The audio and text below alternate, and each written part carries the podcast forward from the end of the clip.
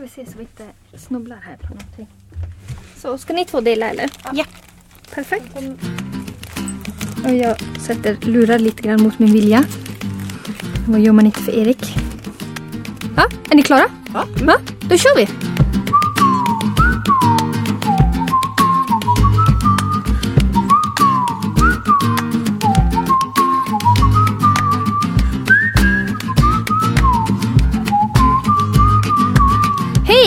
Igen! Bokpodden med bokhora.se tillsammans med produktionsbolaget Munk. Och hörni, förra programmet blev ju en jättesuccé så det är klart att vi måste göra om det här. Eh, det kände vi ju direkt vi hade tryckt off på inspelningsknappen förra gången.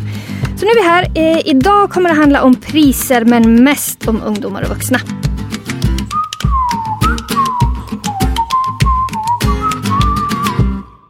Ja, jag tänkte nog att vi kanske tar och börjar med det här med, med pristagare. För att eh, dels så kommer ju Augustpriset, eh, åtminstone nomineringarna alldeles strax här. Och eh, det har ju precis varit eh, Nobelprisutnämning eh, i, i litteratur. Va, vad tyckte du Johanna om, om årets Nobelpristagare? Det var en besvikelse.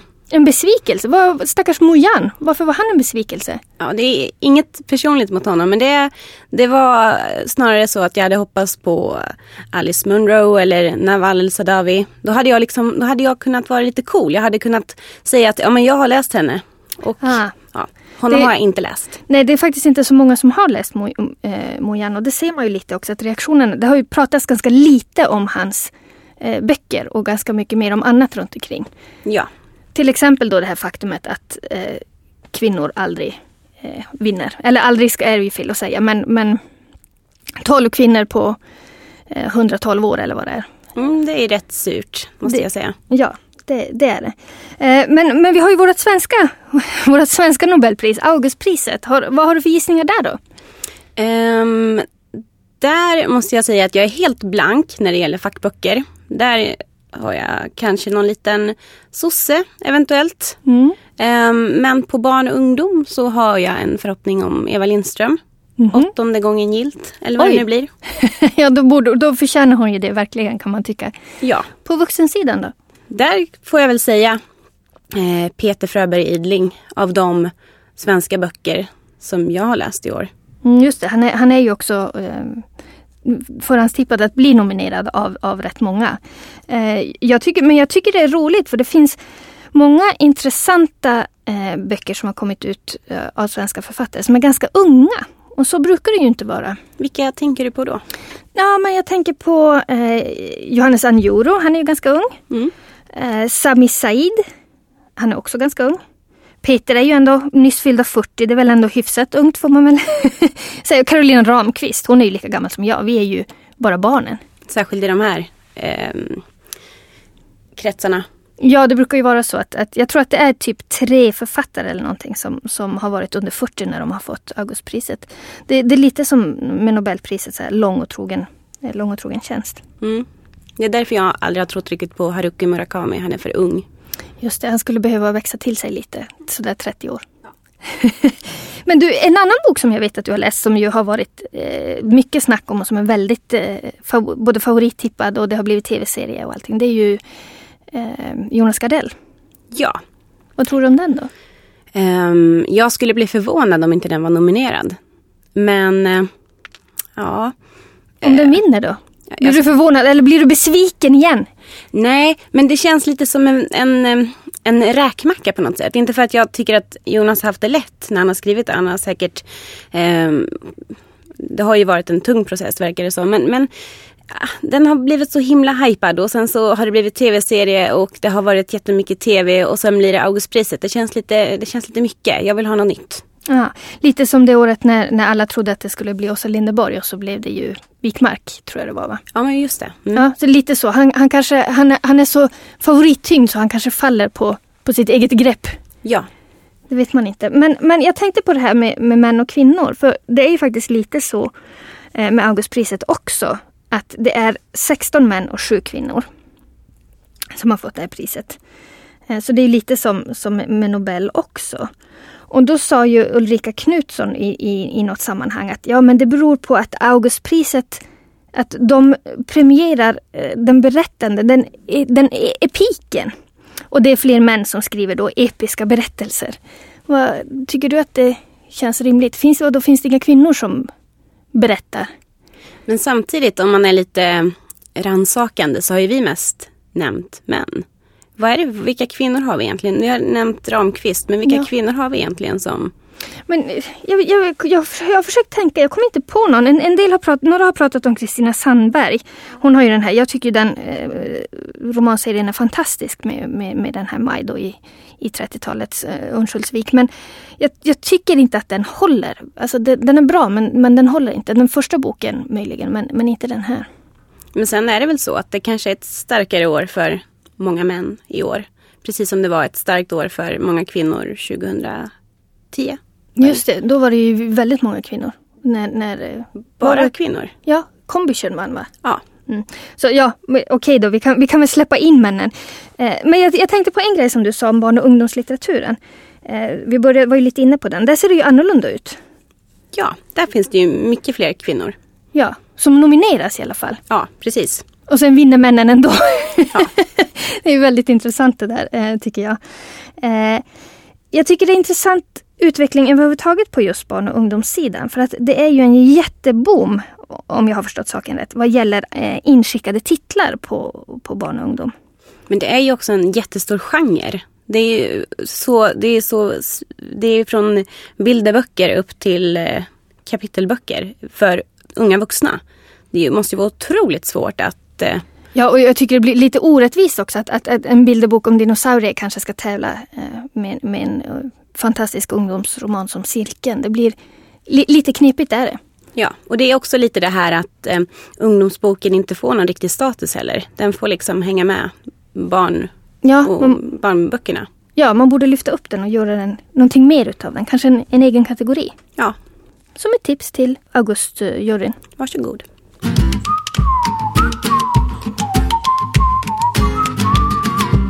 Jag tycker att det, det faktiskt är en ganska viktig eh, diskussion, det som jag och Johanna K var inne på här i slutet precis, om, om var man ska kategorisera ungdomsboken någonstans och vilken plats den har i litteraturen. Och då tänkte jag så här, att vem är väl bättre eh, att prata om det här än vår egen Johanna L? För hon är ju faktiskt eh, ungdomsboksförfattare och dessutom har hon med sig en gäst som vet hur det är att skriva böcker i en massa olika kategorier. Välkommen Silla Naumann. Hej. Du är här för att du har skrivit två böcker, eller du har skrivit flera böcker, men det är två böcker som jag tycker är så himla intressant. För först kom en ungdomsbok som heter 62 dagar. Och nu precis kom en vuxenbok som heter Springa med åror. Och det speciella med dem är att de handlar om ungefär samma händelser och skeenden. Och vad jag vet, jag har inte kommit på någon annan författare som har gjort det, skrivit om samma grej fast för olika åldrar. Och då tänkte jag först bara, om du berättar, vad är det för händelse som kommer igen i de här två böckerna? Eh, händelsen eh, är, är kanske underordnad för mig. Alltså det överordnade för mig är platsen. Ja, Jag eh, skriver om en plats, en kustremsa eh, i Halland som eh, är en väldigt sån här klassisk jordbruksbygd. Men som håller på att förvandlas till ett sommarparadis. Och eh, i, jag har skrivit tre ungdomsböcker. Och allihopa har handlat om samma brödrapar. Och när jag började skriva den tredje boken så kände jag att de skulle vara på landet hela tiden. I de andra böckerna så har de varit där lite grann ibland. Och det har just varit den här platsen där i Halland. Och då kände jag att den här boken ska handla om en sommar där. Men ganska omedelbart när jag började skriva den så började jag också tänka att jag halkade in på mitt specialintresse. Och det, det är att skriva om olika perspektiv, att vrida och vända på historien. Jag har hållit på med det i alla mina vuxenböcker kan jag säga. Att titta på skeenden och titta i hur förändrar det sig om, man, om det är någon annan som berättar det. Och, och då började jag tänka att jag ville skriva om de här pojkarna på det här landstället och så ville jag skriva om deras mammor. Så jag skrev faktiskt böckerna samtidigt. du gjorde det? Ja. Hmm. Och eh, ganska länge var det en bok.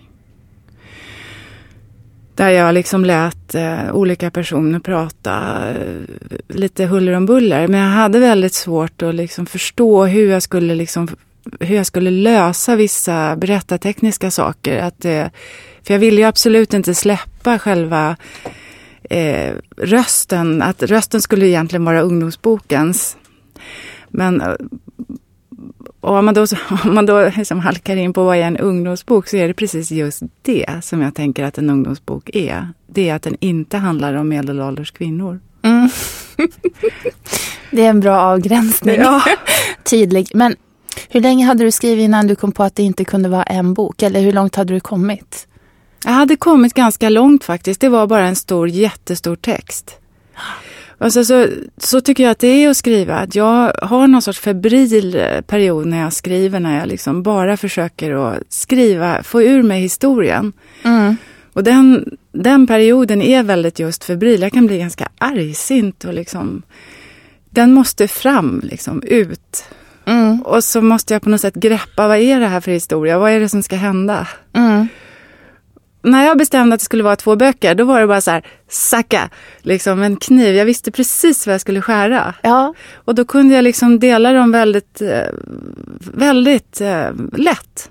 Så här ska det vara. Det var som en uppenbarelse en dag. Så då skar jag bara ut liksom pojkarna. Och kvar fanns mammorna. Och sen så presenterade jag det för eh, mitt förlag som sa nej, man kan inte. För då tänkte jag så här, man skulle ge, göra boken, ge ut den ihop. Vi, vänta, vänta. Vilket förlag var det? Var det ditt ungdomsförlag eller vuxenförlaget? Nej, det var mitt vuxenförlag. Ja. kan vi, kan, då tänkte jag så här, att vi skulle liksom, eh, man tänkte en bok som man vänder upp och ner på. Så på ena sidan är det en ungdomsbok och på andra sidan är det en vuxenbok. Just det. Mm. Men det var ju alldeles för vågat.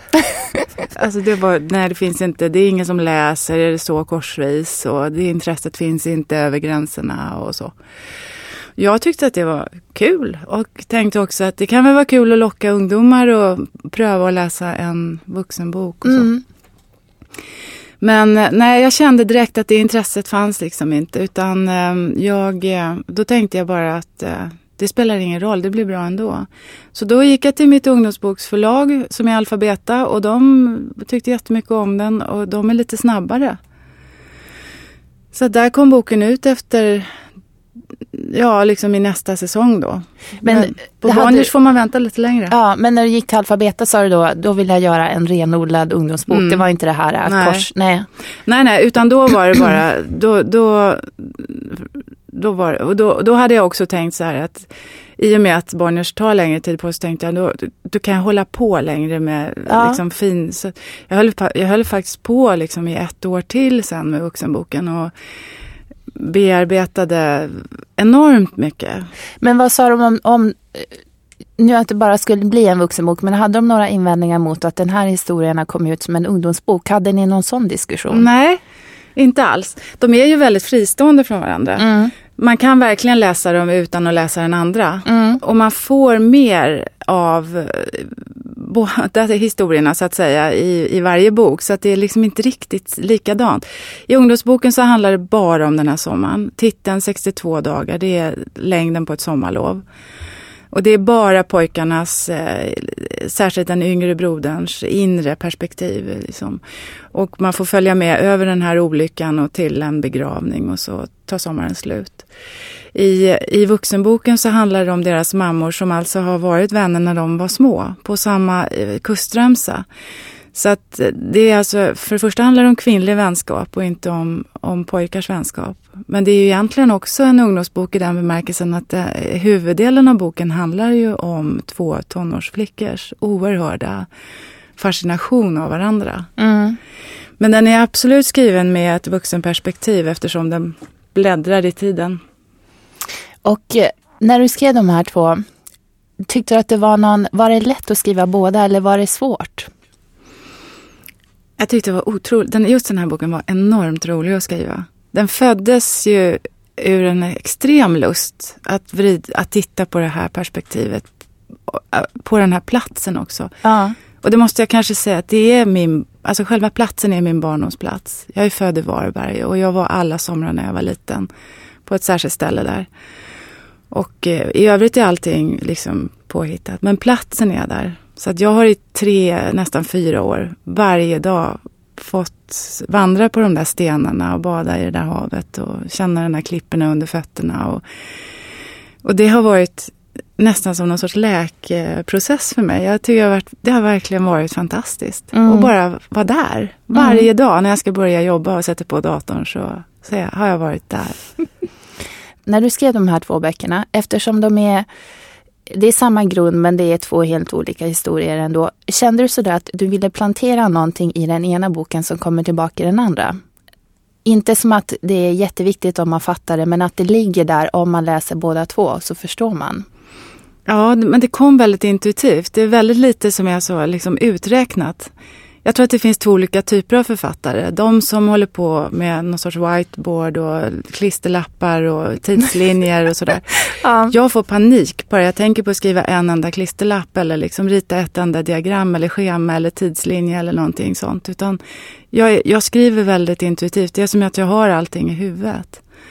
Och i och med att jag på något sätt skrev dem samtidigt så finns det där intuitiva, liksom, det kommer, kom samtidigt i båda berättelserna. Att det, det som man laborerar med där laborerar man också med i den andra. Men hur gick processen till? Var det så, då skrev du lite grann på ungdom, så kanske blev, kom till något lite tröttsamt skede i den, hoppade då till vuxen och så mm. blev du liksom, fick ny energi, eller hur funkar det? Nej, utan det var mer så att jag på något egendomligt sätt skrev alltihopa samtidigt med lite olika röster och att jag inte riktigt visste hur det skulle bli. Men så är det ofta när jag skriver. Jag kastar mig ut i någonting så vet jag inte riktigt hur det ska bli. Och det var sen i själva bearbetningen som jag skilde dem åt på något sätt. Och där jag också gjorde liksom pojkens röst, pojkens jag-röst som liksom kom fram där. Och eh, Monikas då, den här mammans röst i den andra boken. Det är alltid intressant tycker jag, för jag får jämt den här frågan, vad är det för skillnad på att skriva ungdomsböcker jämfört med vuxenböcker? Som det, för mig är det omöjligt att svara på, men har du något svar på den frågan, nu när du verkligen har gjort det? Det måste, handla, det måste ha en väldigt tydlig huvudperson och den ska vara ung. Mm. Eh, jag har väldigt svårt att se att det ska handla om en krisande medelålders kvinna eller man eller så. Men det kan säkert också handla om ett djur eller en, en plats eller en företeelse eller ett hus eller så. Men jag, jag tror att den personen som man följer närmast måste på något sätt gå och identifiera sig med. Det är den enda det är det enda jag känner att jag tror egentligen är skillnaden. Behöver man, menar du då att man inte behöver ha det kravet lika hårt i en vuxenbok? Behöver man inte kunna identifiera sig lika mycket i en vuxenbok? Nej men alltså hela världslitteraturen är väl uppbyggd på barndomshistorier. Mm. Den här egenartade konstellationen av liksom hågkomster och minnen och liksom där, där man köper att en 80-årig man skriver som om han vore fem. Mm. Det är väldigt märkligt men så är det ju. Barndomsskildringar är ju nästan den, vanligaste genren i hela världslitteraturen. Tack så mycket för att du ville komma hit. Tack, det var väldigt roligt att få komma. Vi hörde precis Johanna L och Silla prata om det här med ungdomsböcker eh, kontra vuxenlitteratur och hur det är att skriva olika sorters litteratur bland annat. Det var ett väldigt intressant samtal tycker jag. Och jag tänkte att vi skulle fortsätta lite på samma väg. Eh, just det här med personer som har skrivit ungdomsböcker och eh, nu går in på, på vuxenarenan. Eller hur Jessica? Ja, för vi ska nämligen prata om The Casual Vacancy av J.K. Rowlings. Hennes vuxenlitteraturdebut egentligen. Ja, för hon är ju egentligen mest känd för Harry Potter, något helt annat än, än Ja, liksom... det är ju barn och ungdom egentligen, eller ja, som nog har läst av alla åldrar egentligen. Men det här är hennes första bok enbart riktad till vuxna. Ja, och den har blivit rätt, eh, inte hypad, men, men det är många som har pratat om den. Det har snackats mycket om den. Ja, nu är det ju så att eh, Harry Potter-böckerna är en, en, av de bokserier som har sålt mest genom alla tider och därför ju, har ju alla längtat efter en ny bok från hennes penna. Och eh, det blev kanske inte den bok de hade trott att det skulle bli. Varför inte det då? Ja, jag tror att de flesta kanske tänkte att det kanske skulle vara lite magi i det hela. Men det här är verkligen inte magiskt. Men vad, vad handlar den här boken om?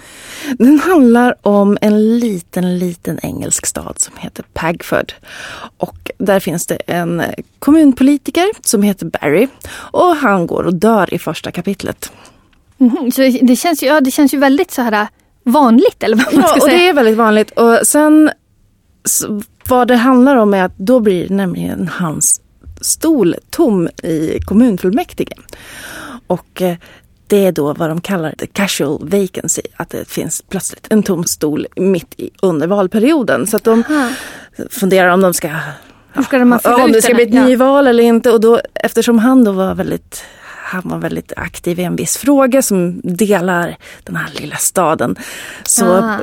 är det här upplagt för maktspel och maktbalansrubbningar. Mm. Så att, eh, han, och sen är det så att han var dessutom rodd eh, instruktör till ett tjejlag i rodd. Och, eh, så att det är ganska många ungdomar som påverkas även av hans död. Ah. Det är ju också ganska engelskt typiskt det här med, med, med rodd. Det känns Ja. väldigt Och- brittiskt. Den här lilla staden den är ju väldigt då, det är en väldigt pittoresk fin stad och sen så finns det ett litet område kallat The Fields som vid eh, något tidigare, många, många år tillbaka råkade hamna hos dem. Lite grann så där, det bara råkade byggas. Och där, det är lite så här slumområde där vi har massa knarkare, brottslingar etc. Och de, de vill liksom inte riktigt behöva ta hand om dem. Jaha. De här som, så hans anti, han, hans motståndare då. Mm. Så de ser ju det här som chansen nu när han Ja, har när han dött. har, att, Att, att bli av med. att bli av, att nu kommer de kunna rösta bort och få bort de här grejerna. Usch, det låter ju nästan lite obehagligt. Du, det här är en obehaglig bok kan jag lova. Det är våldtäkter, det är eh, knark, det är... Alltså det, är det är som- långt från Harry Potter. det är väldigt långt från Harry Potter. Och det, det värsta är att det finns inte ens en riktigt trevlig karaktär överhuvudtaget. Oj. Alla, även offren som man kan se då, Mm. är ganska obekväma, obehagliga typer som man egentligen inte riktigt gillar. Alltså, jag, blir inte särskilt, jag blir engagerad i deras öden till viss del, men inte för att jag gillar dem. Det, det är men hur har, hur har den här boken mottagits? Du sa att du, du blir engagerad men, men du gillar den ändå inte på något vis. Vad, vad, Ja, vad alltså, den har andra recensenter sagt? Den har inte fått värsta bra kritiken. Jag skulle säga att den kanske snittar på en trea av fem. Ehm, för att jag tror att många inte riktigt gillar sättet hon skriver på. Det är ganska ja, adjektivrikt och ad, sådär. Det är, ja, man, man kan göra sig lustig över en del små ord som hon skriver. Men, men jag, har förstått det som så att, för, för det är ju ändå så att, att den här är ju så hypad så att, att även de svenska tidningarna har ju recenserat den engelska varianten. Och du har ju också läst den engelska varianten? Ja, precis. För att nu är det så det hemlighetsmakeriet bakom Harry Potter-böckerna och även då den här är att de säger, åh vi kan inte det är embargo innan, de släpps ett visst exakt datum, du har inga, recensenterna får inte ens läsa boken innan släppdatum. Mm, det har varit en Eh, riktig hypad. Och vilket då innebär också att vi inte har en svensk översättning direkt som man skulle kanske ha tänkt att det skulle kunna funka Nej, som det, som det ju brukar ofta funka. Ja, särskilt med, så här, väldigt, Mm. med hypade böcker. Men, Så när, men när kommer den svenska? den kommer den 22 november på Wahlström och Widstrand och, och då kommer den heta Den tomma stolen. Eh, Men i alla fall, det persongalleriet i den här boken, inte bara att de är ganska obekväma alla, är att de är jävligt många. Jaha, hon har liksom inte kunnat begränsa sig lite. Nej, utan det, det, de förs- hon försöker verkligen berätta hela stadens historia. Fast under ungefär två, tre veckor. Vilket är den här perioden från att han dör till att sätet i kommunfullmäktige måste vara fyllt efter Jaha. valet. Så. Men, man Men- får, man, men det ska vi kanske inte, det kanske blir en spoiler att avslöja om det fylls eller inte. Det tänker jag inte berätta. Då får man läsa Ja. boken själv. Men ja, jag kan inte säga att jag tycker att det var tråkigt att läsa den. Men det var ju inte på det här, det blev ju absolut inte på det Harry Potter-viset där man klämde hela boken på en gång. Utan den, den fick vänta lite grann emellanåt. Och så där för det. Kanske jag ska gå på. Jag är ju en av de få personer i, i, i världshistorien som inte har läst Harry Potter överhuvudtaget. Så jag kanske ska ta de kanske ska- böckerna istället. Ja, alltså Harry Potter är ju klassiker utan dess like. Det här är, den här kommer nog glömmas bort.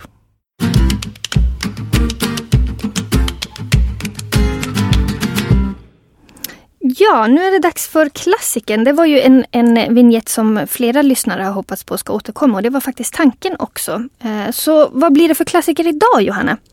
Idag blir det Elsa Beskows Puttes äventyr i blåbärsskogen. Oh, det är en riktig sån där äh, gammal goding. Ja, den är hundra år men still going strong.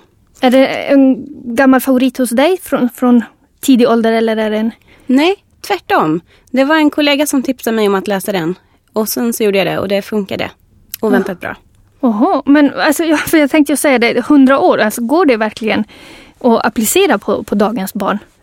Ja, hon måste ha haft något hemligt trick, Elsa Beskow, för att eh, eh, mina elever som är åtta år kommer in från rasten och spelar fotboll och eh, gjort allt möjligt tufft. Och så kommer de in och hör den här boken som handlar om en liten kille som blir eh, förminskad av en tomte med en stav.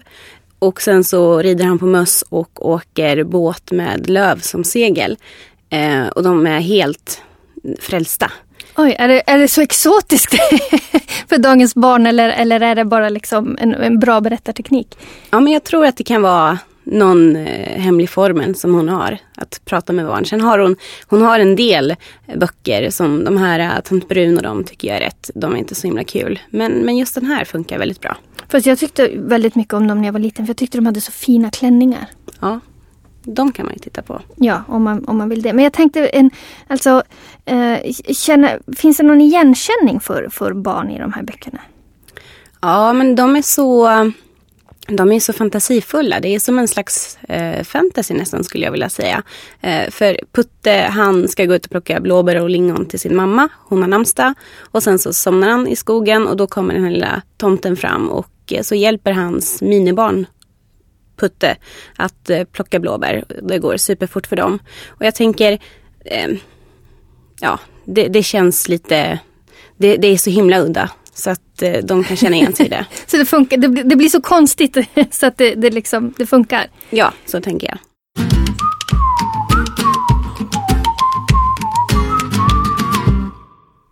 Ja, man får ju onekligen säga att Elsa Beskow är en, en riktigt älskad eh, klassikerfavorit hos stora och små.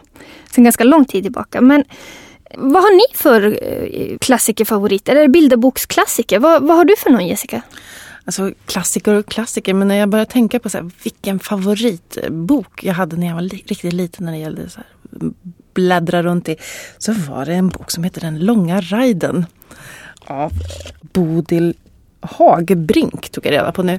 Det låter lite som någonting som jag skulle kunna gilla. Ja, det handlar eller? om samer och ja. det var verkligen Norrland och renar och bo i kåtor och grejer. Jag vet inte riktigt varför men jag var helt fascinerad av det här. Apropå kåtor så vet jag ju att du hade en till favoritbilderbok. nu fick jag in det lite snyggt där. jo men eh, Per Ida och Minimum, den här bok, egentligen en seriebok om hur barn blev till. Just det, mm, jag kommer ihåg den också. Den lånade jag så ofta på biblioteket att um, bibliotekstanterna bad min mamma att köpa den till mig. Ja, det, det, erotikaintresset grundlades i, i, i, tidiga år helt enkelt. Precis. Du då Johanna? Eh, då kommer jag med gulliga djur istället. Om jag tar den autentiska så var det Brevbäraren på Lagerlundsvägen. Som var en pixibok typ i stor storlek. Eh, men om jag tar en ny bilderboksfavorit så säger jag Malte Perssons Resan till världens farligaste land tror jag den heter. Den är skitsnygg. Och på rim? Ja, på rim. Mm, just det. Jag har provat den på Tage men han har inte fastnat riktigt. Men det är ju det där som vi pratade om. Att det är svårt att säga vad, vad, vad barn eh, gillar kontra vad vuxna gillar. Exakt. Men gillar Tage dina gamla favoriter då? Eh, nej, alltså vi har nog inte provat så mycket eh, av mina favoriter eh, än så länge. För att eh, de flesta av mina bilderböcker ligger nerpackade. Men vi ska, vi ska nog börja lite. Däremot så har ju jag hittat många nya eh, favoriter via Tage. Till exempel då Barbro Lindgrens eh, Benny böcker om, om den här lilla grisen Benny som har en lillebror och ett älskat gosedjur. Och sen finns det massa tuffingar som är dumma mot honom ibland. Så, så den är jag väldigt förtjust i. Jaha hörni, det här var väl eh, allt för idag. Jag tyckte det blev ett riktigt härligt program till slut, eller? Mm. Absolut, det här gör vi om. Ja, det gör vi om. Kanske om någon vecka eller två. Den som lever får se. Hej då!